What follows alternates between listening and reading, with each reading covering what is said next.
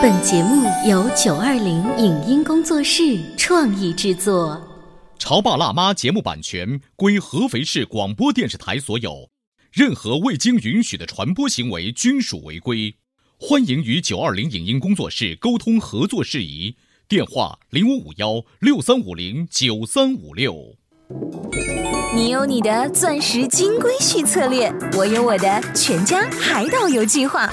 你扛着单反泡妞马不停蹄，我为孩子捕捉成长的美妙瞬间。你忽略我的魅力，我会证明这是谁的时代。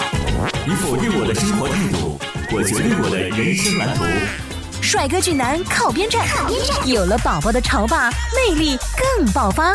窈窕美女靠边站，有了宝宝的辣妈魅力更火辣。我是辣妈，不是老干妈，我为自己代言。我是潮爸，不是太阳能浴霸，我为自己代言。潮爸辣妈。本节目嘉宾观点不代表本台立场，特此声明。相信不少家长都听过或者说过以下形容孩子的话：“你特聪明，就是粗心，就是不认真。”说者无意，听者有心。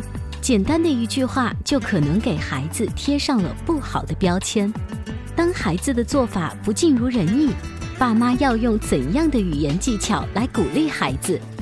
为什么跟孩子沟通要多说我，少说你？富有总结性的词语对孩子的成长有什么好处？欢迎收听八零后时尚育儿广播脱口秀《潮爸辣妈》，本期话题：表扬过后的当头一棒。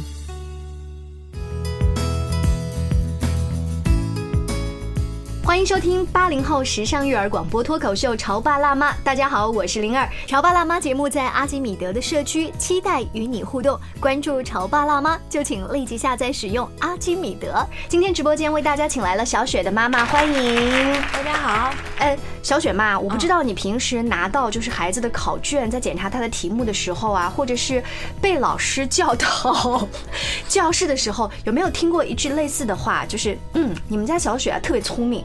就是有的时候不太用心，他要是再用心起来啊，认真起来，学习成绩肯定好。对对对，不光是数学、语文老师说，钢琴老师也这么说，钢琴也这么说。对，我想不仅是小雪家，有的时候会有出现这句话，广播前不少的家长自己小的时候，以及现在在训自己的小孩，都会有类似的。他不是不会做，就是粗心马虎，都会，就是考不出来。这孩子特别聪明，要是再认真起来，那还了得。可是听了这话。又怎么样呢？So what？我们今天的直播间为大家请来了爱之梦社会服务中心的沈云霞沈老师，欢迎沈老师。大家好，你有没有跟你女儿说过这话？说过，是在她多大的时候？小学的时候就说了吧。对。说完之后，她会不会有一种，对啊，其实我挺聪明的，真的是，我是我妈眼里的学霸。但是下一次我要怎么样来，就是细心啊、认真啊，这些词儿其实是对一个孩子来说很抽象的意思。其实我回忆起来，我在说的时候，那个时候他是不开心的。嗯，他不是说听到了前面那半句话，你很聪明。嗯，他听到的是后面那半句话。哦，就你不用，你不用功，其实对他是有一定否定吧。哦，我这两天也正好在说这句话，因为每天检查他作业的时候，我就说，你看看你为什么这么多不做？他说我不会做，我说你就是不用心，不愿意动脑筋。然后他就说我用心了，你为什么每次都说我不用心？嗯，就是他委屈是吧？对他会这么反驳我。嗯，是不是大家的衡量标准不一样？是的，对不对？他觉得我用心，就是这道题我思考了两遍，我还没有思考出来，但你觉得你要思考五遍？我觉得有时候孩子啊，他是希望被父母看到他努力那一部分，就是我已经在努力了啊。讲这孩子很聪明啊，很活泼啊，那这样对他的一个评价呢，他也许有一点点的让他觉得很欣喜。嗯，但是更重要的是，他希望能够父母能够看到他努力那个那一部分。你确定所有的孩子都是？更加希望看到家长就是认可他努力的那一部分吗？我小时候就不是的。如果我得到家长的这样子一句话，就是他挺聪明的，就是不够努力，我心里有一点小小的优越感，就是我是聪明的。我首先我的基因是好的，只是哦，我现在还没有开始努力。爸爸妈妈，你们等着，一旦我开始努力了，那些前三名都是我的。我有一种就是我现在还没有开始。其实我内心是有点恐惧，就是我万一也努力了怎么办？还没有拿到前三名，所以我就时常跟自己说，我只是还没有开始努力而已，给自己找了一个借口。对对对对，嗯，而且我在小的时候，我也遇到过类似的事情。有一句话让我印象特别深刻，呃，就是我的数学老师跟我的妈妈说：“你家孩子真的好聪明，可是呢，就是太粗心了。”嗯，所以我就一直以为啊，粗心没什么事儿。嗯嗯就是而且他们会经常说，孩子读书不能够死记硬背，而要灵活运用。嗯所以我一直认为自己很聪明，所以不应该死记硬背。于是我从来不背书。对，所以你用了一种比较取巧的方法，想取得一个成绩。这样子，我对我的爸爸妈妈和我的爷爷奶奶有一个交代，就是你看，我不是不聪明，我只是懒而已。嗯，这样子，我另外一方面也肯定了爷爷奶奶和爸爸妈妈的基因。对对，就是你们也是优秀的，我这方面遗传了。这个同样的话，每个人听过去过以后，他解读的方向可能是不一样的。所以它造成了两波孩子的影响。我们来先来解读一下，像我刚才这样子，我就自以为是了很多年，觉得自己很聪明，结果呢，现在的成就呢，就是本来可以更好一点，还还自我觉得很了不起，这是一种类型的孩子。对，所以你看，家长也好，老师也好，你放那句话的时候，好像就随嘴一放。嗯。但是对于孩子来讲的话，他那边的就是影响啊，或者给他的一个导向就是不一样的嘛。嗯。我在想啊，就是咱们对孩子这一块的评价，就尽量的不去评价去评价他，只去描述一个现象或者一个事实。就是说，老师发现你这段时间出现了一个什么什么什么样的情况，不加上自己个人的一些评判的话，是不是会对他来说，就是说会更好一些？你看，你你说他聪明，按说的话讲他聪明是应该是。是好事对吧？会激励他的，但是反而会让他觉得这样飘飘然，哎，我就不用太太多努力就可以了。因为聪明是从爹娘肚子里带出来的，我不需要再为他做什么。这是说，这是作为一个家长，作为一个老师也好，你对他的一个评价，你以为你这个评价会激励他，或者说你对他一个低的评价会会能够就是说激将法激励他，那那种激励啊，一个是正激励，一个是负面的一个激励。但是现在讲来啊，通过你们刚才的例子，以及我自己接触一些例子，最好的一种方式就是不评价。你不给他贴一个标签，你是聪明的，你是啊这个活泼的，你是糟糕，小雪，晚上我们跟他没话讲了，对因为我嘴巴堵住了，我不知道说什么。那就你就去说客观一个现现象，比如说他的语文作业就空了很多，嗯嗯然后他会就是觉得好简单，立刻把它写出来。稍微要动一下脑筋或者需要查字典，他就不去查了，你知道吗？就小雪妈，你会怎么做？如果回家看到小雪这样的话，你在今天上节目之前，你会怎么？对我昨天晚上我是这么说的，我说你为什么不去查字典？你看啊，停我不会停一下，你为什么不去查字典？就是说你叫小雪听过来以后，她的感觉就是我是被指责的嘛，嗯，啊，对吧？然后接下来第二句话你会这么说？做作业这么多不用心，就这点题目能做一天吗？就这点题目能做一天吗？你听过来是什么感觉？就让你感受一下。我的感觉就是我的感觉就是我，那我是做了一天呢，我不会啊，怎么办呢？没有他是很委屈？我觉得对啊我觉得他不应该委屈，真的，昨天就看你到看他现在委屈，他，你连他委屈的权利都你都不给他，你说他不应该委屈。他看了一天的电视啊，嗯，他不去做作业啊，所以我就很火。你看他现在讲的每一句话，是不是就是从老师听来都不对？从那个孩子的角度听来，就是妈你怎么都有理，我说什么都是错的。对。反正那我最后就不跟你说呗。就是你刚才感受，你像你刚才感受的那那些情绪，他都有嘛？委屈的，委屈的有到最，后有他对你还是有一点什么呀？而且我觉觉得难道我应该表扬他？哎呀，宝贝，你真好！你看这个作业，你至少做了一半，我应该这么说吗？我感觉到现在小雪妈就是两个极端在走，嗯那为为什么不能往中间靠一靠呢？怎么说不是说你要一定要表扬她，也不是说你一定回去就要指责她，对吧？好，你要把那我们你自己的情绪我们这样给收好。呃，沈老师先收一收，就是你那个可能是呃更棒一点的答案。我们如果有一些爸妈听了这个节目到这里，那我们来换一个说法。哦，小雪，你这些已经查过字典儿了吗？小雪肯定说，对啊，我已经查过了呀。就是不要那么快，你先出招嘛。哦，不能出招。回家过以后先观察嘛，先看看他有什么表现嘛。我们今天节目当中说的，这孩子特别聪明，就是学习不用心。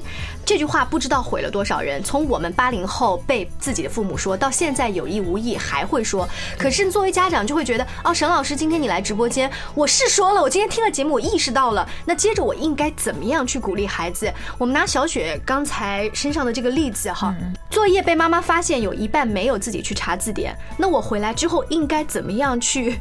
怎么怎么办呢？又不能说孩子你挺聪明的，你至少写了一半。我我刚才不说了吗？就尽量的不给他一些评价性的语言嘛，嗯，就是贴上标签，你是聪明的，你或者说你是你是不用功的，你是怎么怎么样的？这样的话会让孩子就是说在一个评价的当中，他就会失去自我，嗯，他的自我的这种自发性啊、自觉性就不会给调动起来嘛。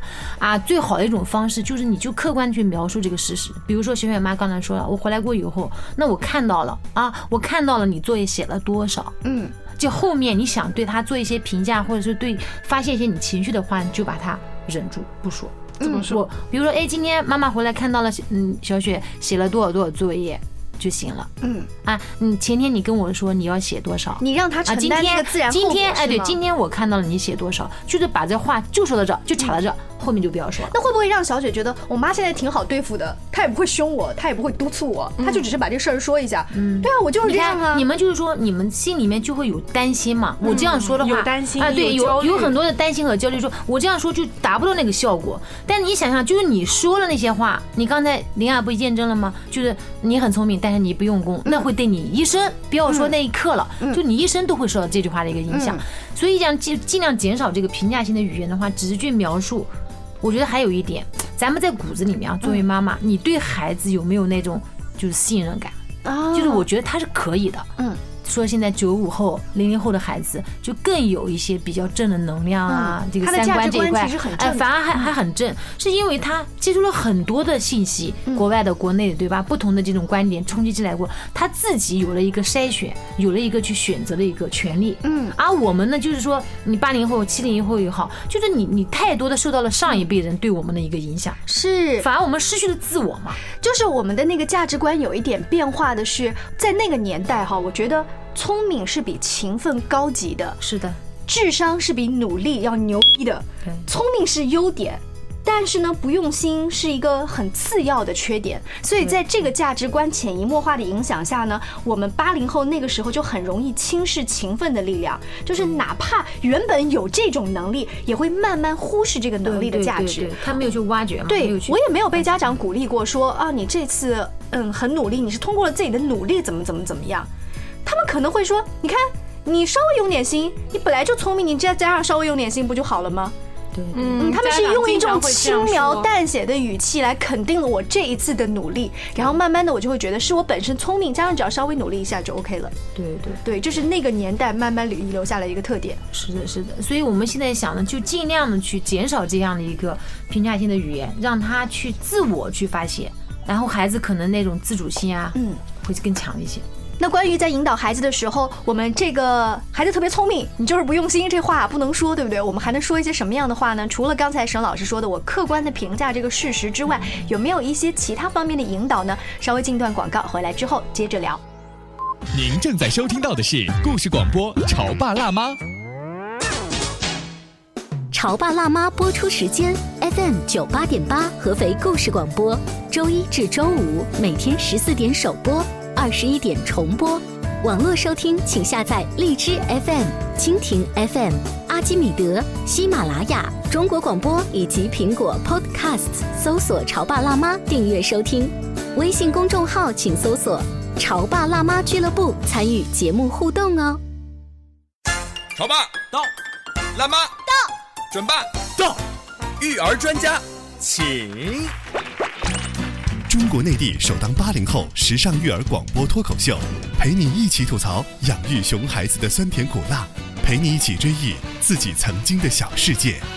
潮爸辣妈。本节目嘉宾观点不代表本台立场，特此声明。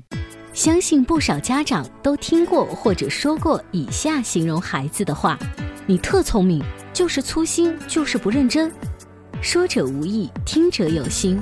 简单的一句话，就可能给孩子贴上了不好的标签。当孩子的做法不尽如人意，爸妈要用怎样的语言技巧来鼓励孩子？为什么跟孩子沟通要多说我，少说你？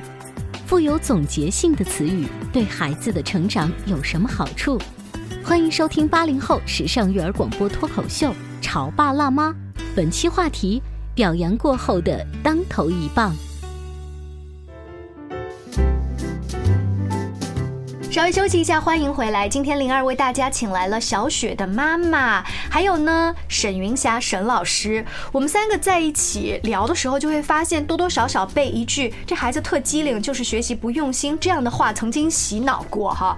结果这样的话呢，就是套路说多了，我们作为那个被听的孩子，就哎。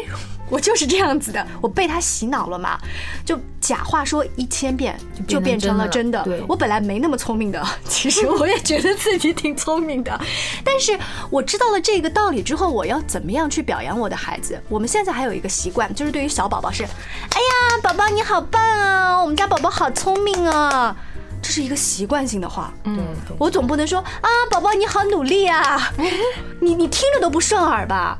我觉得我们在节目一开始说到那个，就是呃，很多孩子被那句话害了的那句话，就是你很聪明，你只是没有用心，被这句话害了。所以，我当我听到这句话之后，我也是一头雾水。我突然觉得我更不会说话了，我不知道该怎么去说。呃，刚才石老师教了我一招，说是客观的描述。嗯，可是我还是很担心这种客观的描述没有达到应有的效果。嗯，因为呃，咱们也是这个呃记者行业的，就是你采访的时候要客观描述一个。新闻事实，你不要带任何的这个主观的色彩。对对对，但是你发现，可是你在孩子这个教育方面，你不可能一点立场都没有。比如说，你希望孩子能够按时按量的完成你认为不是太多的作业量哈，那你就发现，你如果一点都没有感情色彩，一点都没有立场，你很担心孩子自己到最后也不可能去按照那个标准去完成要求自己。对对对，那我该怎么办呢？我到底应该怎么跟他说话呢？那就后面再加一句嘛。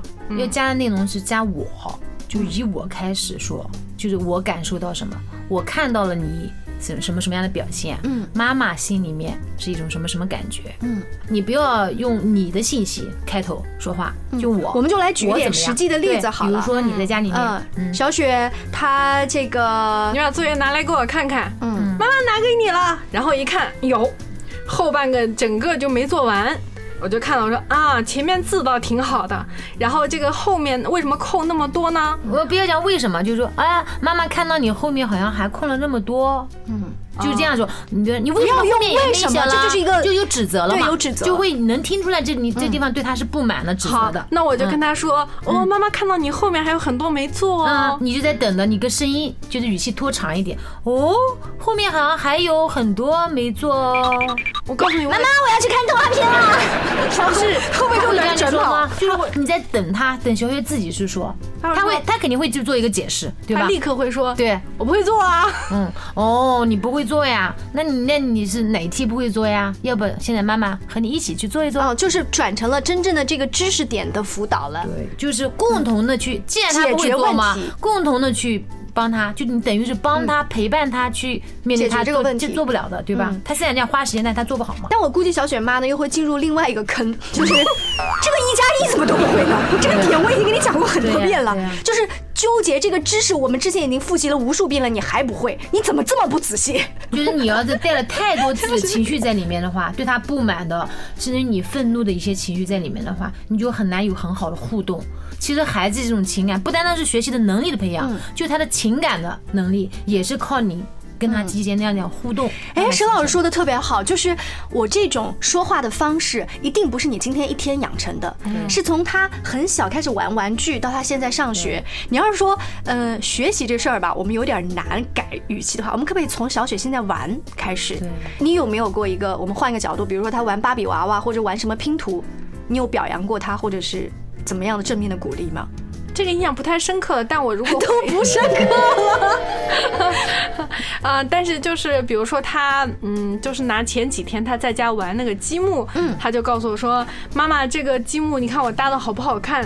呃，我就说，哎，挺好看的。他说，妈妈，那你能给我拍个照吗？把它当做你的手机屏保吗？我说可以啊，我就给你拍。然后我说，但是我已经有一个屏保了，就是你之前搭的积木的屏保。他就看了一下，说，哦，这个我都不记得怎么搭了，就是大家稍微互动。一下，你刚才讲的过程当中啊。我后来想到就是当下，你看你他讲，你能不能现在把我这个拍一下，作为你现在手机的屏保啊？你看妈妈这地方已经有了你以前了，以前他都已经过去了。嗯，就是我们要不断的去珍惜每一个当下给孩子互动那种感觉。就我当时就应该把它换成新的。那好啊好啊，哎呦是是是，这个挺好看的。那个妈妈就把它，你好高兴，你知道吗？其实你这个情绪上面高兴，对他就是一种认一个肯定认可和鼓励。嗯，就在当下，不要经常的把过去的一些事情拉到这地方来说，也不要把没有发生的事情想象，然后拉拉到现在来说，就在当下，嗯。去关注他的情绪和情感。而且我觉得是不是这招挺有用的。就是拍了之后，立马你跟他一起看，说你看就在他的面前把它变成屏保，是的然后跟他炫耀，哎最好还能当着他的面跟老公回来炫耀，说女儿今天新作品，他都没有让你，他心里面可能更加自豪。这招这招用过，这招用用过。但 我现在真的最头疼就是作业每天做一半，这个真的让我就是非常非常我就刚才。说了嘛，就是你一起去做这件事情。如果对于已经上学的孩子，学习这个事儿，我们不太立马好改变语境的话，可不可以从孩子现在的就是玩儿开始？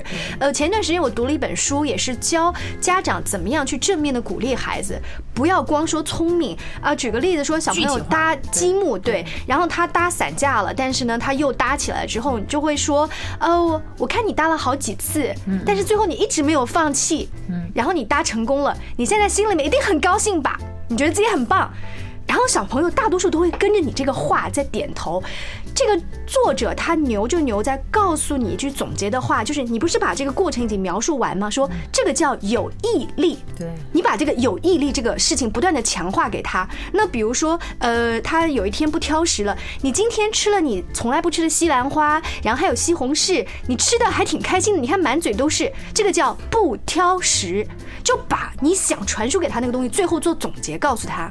我不知道这个东西是不是未来也适用于就给他一个命名是吧？对你不断的在强化他有毅力、有爱心、不挑食，这样子，他慢慢就会觉得，嗯，我真的是这样一个小朋友吧。哎，我觉得你说这个好有用，就是好像就是想让孩子变成什么样，然后就把那些正面的描述给他听，他慢慢的也就靠近了我们所描述的那个状态。是啊，我们在做这个节目的时候呢，还有一些网友在跟我们互动说，呃，为什么现在有一些学生他不以努力但成绩好为骄傲？就是按照现在的生育水平跟营养水平，一个班如果有五十个小孩的话，至少有四十个都是聪明的。是的，就是，那我们用什么来衡量现在小朋友的优秀程度？就是如果我拿硬的标杆来说的话，那不就是努力吗？但是现在一个大环境是比较浮夸的。嗯，我不知道沈老师会不会跟自己的女儿强调，有意无意的强调，就是呃，现在大家都很优秀，那你怎么样突出自己的优点？这样子的话，你你知道我女儿为什么她学设计？嗯其实她那时候上八中的时候，成绩就高一的时候啊，成绩也挺好的。然后他们班主任就说，就是说你不一定非要学艺术嘛，就是你就走纯文化课的话，也能够走个一本，你努力下来的话。但是他就说，妈妈你知道吗？我在画画的时候是最享受的，心是最静的。嗯，就他的这句话打动我。他很清楚自己要什么。，就是你在做什么事情的时候，你可以完全的去投入，就是全靠兴趣。我在想，你刚才讲对孩子怎么评价，你知道吗？有的孩子他擅长画画，嗯有的孩子呢他擅长唱歌，嗯他的每个人的这个优点是不一样的。我觉得作为老师也好，或者家长也好，你要发现你的孩子在做什么事情的时候，他能够完全去投入，他能够有有兴趣，然后愿意在上面去努力花时间花精力。我想你的女儿当年跟你讲那句话的时候，你现在是跟我们说，我觉得我的女儿很有这个想法。你有把这句话，就是当时就告诉他们说，我觉得你很有自己的这个主见，而且你坚持。没有，就是现在你想你是没有，对但可能如果你再就是回去的话，你会讲这个话吗？现在去想那个场景的话，我不知道在那个当下啊，我能不能，我可能去回答去跟他说，嗯说你能够选择一个自己比较喜欢的，而且你能够知道自己适合做什么，想做什么，嗯这个非常不容易。因为他以前就跟我说过了嘛，他调查过他们班里面四十几个高中生，哦，就问过他们，你们以后想学什么专业，想考什么样的学校，他们说没想那么多，很多人不知啊，道。对，只要考上就行了，没想那么多，一定要学什么专业，一定要考什么样的学校，没有这个概念。我们在节目进行到这儿呢，大多数我们的这个语境都是我们被别人这样说，对对不对？或者我们去说我们自己的孩子。其实有的时候想一下，我为什么会这样说？你挺聪明的，就是不努力，是因为我没有其他话可说。我还觉得自己站在一个高阶，看透了一切，觉得我看得到你的聪明。但是我也点得破你的问题。但其实，如果我退一个角度想一下，说我你只是不努力，我怎么样让你努力呢？具体培养他努力，培养他细心，不是我一句话就行了。这个孩子要要做到每一天写作业都很细心，估计家长得花更多的时间慢慢培养他学习的习惯。是因为我们做家长的很懒，我我没有那个方法跟能力，我才会这样讲的。就是你会有带有很多，就像刚刚小雪妈讲，你会带有很多个人情绪在里面。嗯，就是你纯粹那种陪伴，你坐在地方很稳定的一个状态，在陪伴的孩子。这个我们都做不到，是修炼家长，对，就是在修炼家长。你知道我们在那个上小学的时候啊，教室里面以前会有一些所谓的名人名言，然后什么恩格斯啊、马克思啊，他们那个头像在那个地方啊。我那个时候觉得这些东西好土哦，但是现在想一想，就有一些，比如知识就是力量，或者说呃，智商决定下限，努力决定上限，用勤奋来掩盖自己的聪明，大致近乎弱于，无勤勉不聪明之类的话。现在再想来是有很多的道理的，你你因为你经历了很多嘛，有很多体验之后嘛，你才会出来嘛。嗯，所以我们在陪伴孩子过程当中，最好是让他自己去接受这些东西，经历这些东西。就是我们想对他说那话，让他自己说出来，这个对他来说才有作用。如果我们是灌输给他的，就像你在墙上看到那些东西，你觉得那很土，在那个时候你并不能接受啊。嗯。因为没有经历，也没有思考过，嗯，所以如果有一天小雪自己会说，哎，这个我要是早一点查字典，或者早一点来问妈妈就好了，哇，那我们就赢了一大步了，对不对？但有的时候等待孩子这个过程其实挺煎熬的，就是修炼我们自己。嗯，你总希望他少走弯路，但这个弯路好像又必不可少，必须要走。对，想一想我们自己当年不也是这样吗？就是爸爸妈妈明明告诉我们什么什么道理是最好的，可是我就不，我偏不，你让我去。撞南墙，现在小孩可能也是这样吧，换个角度会好一点。所以我们的节目倡导就是家长跟孩子一起共同成长。谢谢沈老师，谢谢小雪妈妈做客直播间，我们下期见喽，拜拜。以上节目由九二零影音工作室创意制作，感谢您的收听。